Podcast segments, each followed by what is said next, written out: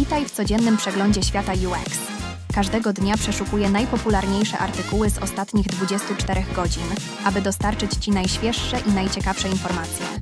Przygotuj się na krótkie, ale treściwe podsumowanie najnowszych trendów i innowacji w User Experience. Gotowi? Zaczynamy! Dzisiaj 29 grudnia zapraszam Was na kolejną odsłonę UX Shortcast. Artykuł numer 1, zatytułowany Przewodnik po przeżyciu dla introwertycznych projektantów. Jak współpracować ze sprzedażą? Autorstwa Kai Wong dotyka wyzwań, z którymi zmierzyć się muszą introwertyczni projektanci UX podczas współpracy z zespołami sprzedaży. Projektanci i sprzedawcy często mają sprzeczne podejścia. Zespoły sprzedaży koncentrują się na natychmiastowych wynikach i zamykaniu transakcji, podczas gdy projektanci przykładają większą wagę do słuchania i planowania przyszłości. Artykuł podkreśla powszechny problem, w którym obietnice sprzedaży składane klientom mogą zakłócać proces rozwoju produktu i planowanie sprintów w metodyce Agile. Aby przezwyciężyć tę przepaść, Wong sugeruje, że projektanci powinni wzbogacić swój zestaw umiejętności o myślenie biznesowe i zrozumienie perspektywy sprzedaży. Takie podejście nie tylko pomaga w harmonijnej współpracy, ale także wzmacnia pozycję projektanta na rynku pracy. Wong podkreśla, wagę dostosowania się do zespołów sprzedaży w celu wspierania celów biznesowych, jednocześnie zachowując podejście do projektowania skoncentrowane na użytkowniku. W artykule numer 2 zatytułowanym Jak Samsung wprowadził w błąd konsumentów, publikując fałszywe zdjęcia księżyca, zagłębiamy się w palący problem dotyczący autentyczności reklamowanych możliwości aparatu firmy Samsung.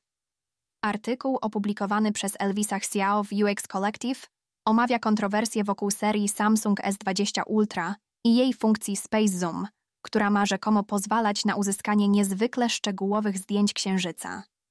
W 2023 roku post użytkownika Reddita stał się popularny, sugerując, że te zdjęcia nie są całkowicie autentyczne. Artykuł ma na celu zbadanie konsekwencji takiego marketingu dla doświadczenia użytkownika, biorąc pod uwagę, że choć funkcja nie jest całkowicie fałszywa, może ona wywołać nierealistyczne oczekiwania konsumentów.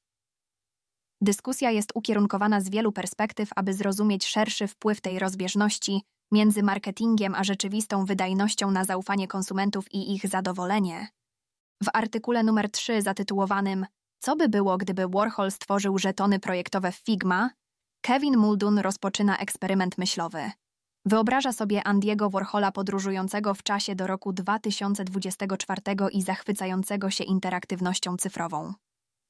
Warhol, ograniczony przez technologię swojej epoki po powrocie do 1960 roku, dąży do odtworzenia tego cyfrowego doświadczenia za pomocą analogowych środków w swoim studiu artystycznym The Factory.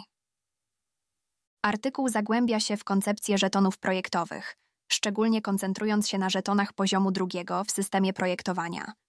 Wyjaśnia, że żetony projektowe są klasyfikowane na trzy poziomy, przy czym poziom pierwszy definiuje podstawowe wartości kolorów, poziom drugi zapewnia semantyczny kontekst dla użycia kolorów, a poziom trzeci dodaje stan i interakcję. Muldun używa analogii do sztuki Warhola, aby zbadać konwencję nazewnictwa żetonów poziomu drugiego, które ułatwiają projektowanie trybu jasnego-ciemnego – nawiązując równolegle pomiędzy innowacyjnym podejściem Warhola do sztuki, a współczesnymi praktykami UX. Dziękuję za wysłuchanie i zapraszam na kolejną dawkę wiedzy już jutro.